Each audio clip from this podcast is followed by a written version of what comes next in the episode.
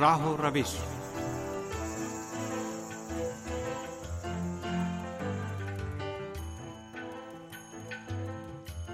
آپ عزیز سامن خدمت میں تہا شمیم اور مریم زہرا کا سلام عرض ہے۔ پروگرام راہ و روش کے ساتھ حاضر خدمت ہیں۔ امید ہے کہ آج کا یہ پروگرام بھی ہمارے محترم سامعین کی توجہ کا باعث بنے گا۔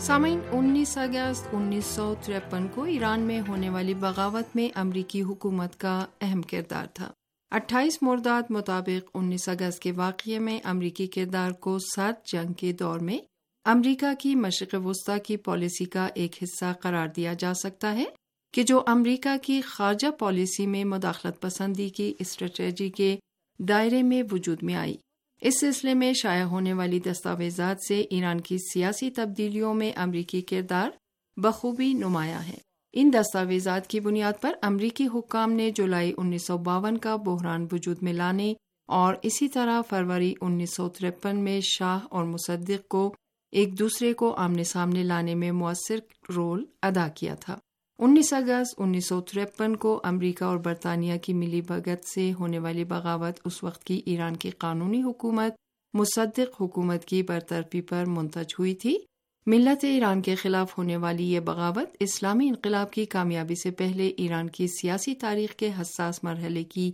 یاد دلاتی ہے۔ انیس اگست انیس سو ترپن کو ہونے والی یہ بغاوت، جو ایران میں تیل کی صنعت کو قومیائے جانے کی تحریک کی کامیابی کے دور میں امریکہ اور برطانیہ کی مداخلت کا حصہ تھی۔ ایسے موقع پر ہوئی کہ جب ہیگ کی بین الاقوامی عدالت نے ایران اور برطانیہ کے تیل معاہدوں کے مسئلے میں ایران کے حق میں فیصلہ صادر کیا تھا۔ یہ بغاوت پہلے سولہ اگست کو ہوئی تھی، لیکن ناکام رہی تاہم انیس اگست انیس سو ترپن کو فضل اللہ زاہدی کی سرکردگی میں فوجیوں کی ایک تعداد نے ڈاکٹر محمد مصدق کی حکومت کا تختہ الٹ کر محمد رضا شاہ پہلوی کو، جو سولہ اگست کو بغاوت کی ناکامی کے بعد روم فرار ہو گیا تھا، دوبارہ تخت شاہی پر بٹھا دیا۔ قابل ذکر ہے کہ حالیہ برسوں میں انیس اگست کی بغاوت سے متعلق اغیار کی مداخلت کے بارے میں نئی دستاویزات سامنے آئی ہیں۔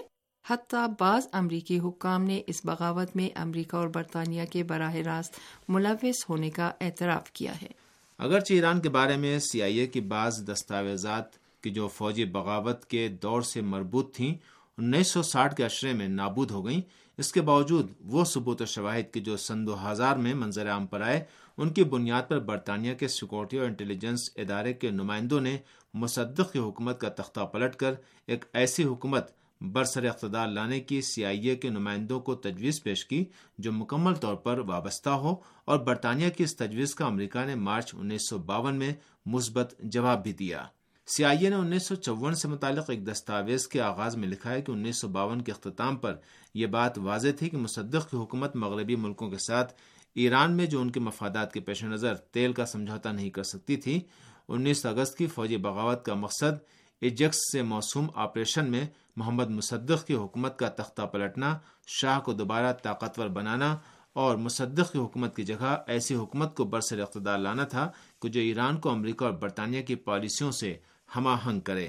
امریکی ریاستوں میں انتخابی مہم کے دوران ڈیموکریٹ پارٹی کے نمائندے برنی سینڈرز نے ہیلی کلنٹن کے ساتھ گیارہ فروری دو ہزار سولہ کے ایک مناظرے میں دیگر ملکوں میں مداخلتوں اور حکومتوں کا تختہ پلٹے جانے، نیز محمد مصدق کی حکومت کے خلاف فوجی بغاوت میں امریکی کردار کا ذکر کرتے ہوئے کہا، یہ کوئی نیا مسئلہ نہیں ہے، اس طرح کی مداخلت کا تعلق پچاس سے ساٹھ سال قبل سے ہے یعنی جب امریکی حکومت دیگر حکومتوں کا تختہ پلٹنے میں ملوث تھی۔ ان موارد میں سے ایک انیس سو ترپن میں مصدق کی حکومت کا تختہ پلٹا جانا شامل ہے۔ کوئی بھی امریکی مصدق کو نہیں پہچانتا، وہ ایرانی قوم کے منتخب وزیر اعظم تھے۔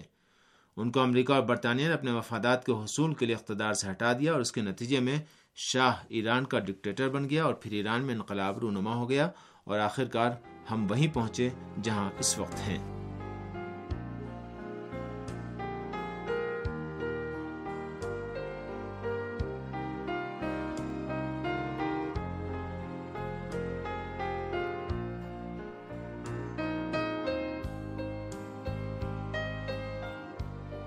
شاہ کی سر کچلنے والی پالیسیاں اور پچیس برسوں تک امریکہ کی جانب سے اس کی حمایت ایرانیوں کے شدید غم غصے کا سبب بنی اور اس صورتحال کا ذمہ دار امریکہ ہی تھا۔ انقلاب کی کامیابی اور شاہ کی حکومت کے سقوط اور تہران میں امریکی سفارت خانے پر قبضے سے کہ جو جاسوسی کے اڈے میں تبدیل ہو گیا تھا، ایران میں امریکی سازشوں اور مداخلتوں کے نئے پہلو آشکار ہوئے۔ امریکہ کے جو ایرانی قوم کے ساتھ دشمنی میں گزشتہ چالیس برسوں میں ایک قدم بھی پیچھے نہیں ہٹا ہے، بدستور دشمنی کی راہ پر کامزن ہے۔ یہ ایسی حالت میں ہے کہ ایران سے امریکی دشمنی کا پلندہ فوجی، سیاسی، ثقافتی اور سیکیورٹی ناکامیوں سے بھرا ہے۔ ایران سے دشمنی کے سبب امریکہ کو فوجی، سیاسی، ثقافتی اور سلامتی کے شعبوں میں ناکامیوں کا سامنا رہا ہے۔ اس وقت اٹھائیس اگست مطابق انیس اگست کی فوجی بغاوت کو چھیاسٹھ سال گزر چکے ہیں۔ امریکی صدر ٹرمپ یہ امید لگائے بیٹھے ہیں کہ سیاسی دباؤ اور اقتصادی پابندیوں کے ذریعے وہ ماضی جیسی صورتحال دوبارہ پیدا کر سکتے ہیں اور ایرانی قوم کو اپنی مزوری اور ہٹ درمی کے سامنے جھکنے پر مجبور کر سکتے ہیں۔ آج بھی امریکی حکمراں انیس سو پچاس کی مانند یہ استدلال پیش کر رہے ہیں کہ یہ پابندی وغیرہ کی روشیں بحران کی روک تھام کے لیے ضروری ہیں۔ اسی تناظر میں امریکی صدر ٹرمپ ایران کے ساتھ ہونے والے ایٹمی معاہدے سے یک طرفہ طور پر نکل گئے، جبکہ اس معاہدے پر امریکہ نے دستخط بھی کیے تھے۔ اور اس کے بارے میں عالمی اجماع بھی پایا جاتا ہے، لیکن ٹرمپ اس معاہدے سے نکل کر اور ایران کے خلاف سخت ترین پابندیاں عائد کر کے ایران کو الگ تھلگ کرنے میں کوشاں ہیں۔ امریکی وزیر خارجہ مائک پیمپیو نے اس طرز فکر کے ساتھ ایران کے خلاف توہین آمیز بارہ شرطیں پیش کر دیں اور کیلیفورنیا میں انقلاب مخالف عناصر کے اجتماع میں ایران میں سیاسی نظام کی تبدیلی کے بارے میں امریکی کوششوں کی ضرورت پر تاکید کی۔ جبکہ کچھ ہی دیر بعد امریکی صدر ٹرمپ نے ایران کے ساتھ کسی پیشگی شرط کے بغیر مذاکرات کی بات کہی۔ بلا شبہ ایرانی قوم کا قوت اقتدار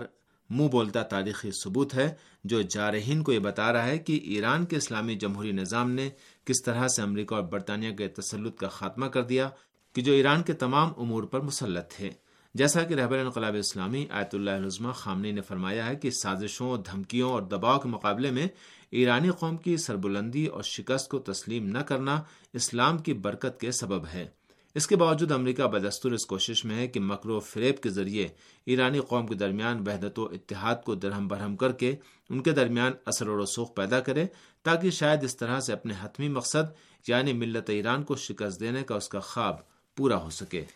امریکہ کی سابق وزیر خارجہ ہیلری کلنٹن سخت انتخابات نامی کتاب میں ایران میں صدارتی انتخابات کے بعد بلوائیوں کے توسط سے ہونے والے بلووں کی جانب اشارہ کرتی ہوئی لکھتی ہیں، امریکی صدر بارک اوباما نے ایران میں دو ہزار نو کے صدارتی انتخابات کے بعد ہونے والے بلووں کے بعد کے برسوں میں دس ملین ڈالر خرچ کر کے پوری دنیا میں ایران مخالف پانچ ہزار سے زیادہ افراد کو ٹریننگ دلوائی۔ لیکن اسلامی جمہوری نظام اور انقلاب کے استحکام کے اہم اور اصلی رکن کی حیثیت سے عوام نے دشمن کو نفوذ اور خود نمائی کی ہرگز اجازت نہیں دی۔ امریکہ اسی سلسلے میں ایران کے خلاف پروپیگنڈا کر کے اور سافٹ وار کے ذریعے ایرانی قوم کے درمیان اتحاد کو درہم برہم کرنے کے در پہ ہے۔ امریکہ نے گزشتہ برسوں کے دوران مسلسل یہ کوشش کی ہے کہ اسلامی جمہوریہ ایران کو اندر سے سیاسی اختلافات اور سماجی انتشار اور ٹوٹ پھوٹ سے دو چار کر دے ایران کے خلاف وسیع پیمانے پر پابندیاں بھی ایران میں نظام کو تبدیل کرنے اور اقتصادی دباؤ کے ذریعے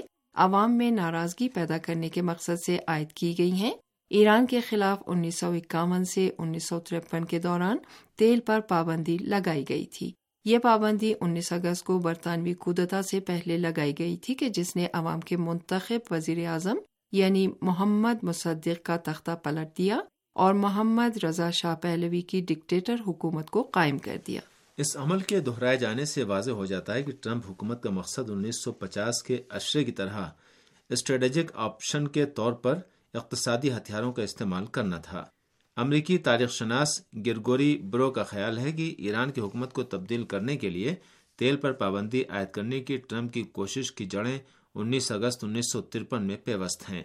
رہبر انقلاب اسلامی نے دو ہزار سترہ میں دسیوں ہزار رضاکار فورس بسیج کے جوانوں کے اجتماع سے خطاب کرتے ہوئے فرمایا تھا، ایران کی عظمت و وقار، اسلامی جمہوریہ ایران کی قوت اقتدار اور ایرانی قوم کا ناقابل شکست ہونا یہ ایسے تین ناقابل انکار حقائق ہیں کہ جن کے بارے میں دشمن کی آرزو ہے کہ ایرانی قوم ان حقائق کو نہ جانے اور یا ان سے غافل ہو جائے تاکہ وہ اپنے ملک کی عظمت و سربلندی اور اپنی توانائیوں کے بارے میں غلط گمان سے دوچار ہو جائیں۔ ایرانی قوم کے ناقابل شکست ہونے کو ساری دنیا نے اسلامی انقلاب کی کامیابی میں اس عظیم قوم کی جد و جہد اور دشمنوں کے مختلف اقدامات اور سازشوں کے مقابلے میں مشاہدہ کیا ہے۔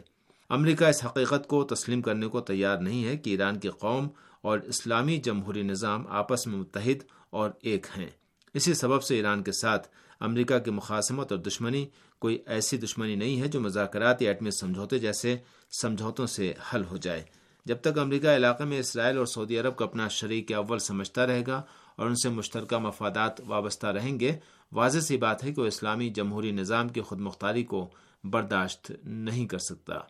سامعین، اسی کے ساتھ ہی یہ پروگرام اب اپنے اختتام کو پہنچتا ہے۔ اگلے پروگرام تک کے لیے ہمیں اجازت دیجیے۔ خدا حافظ۔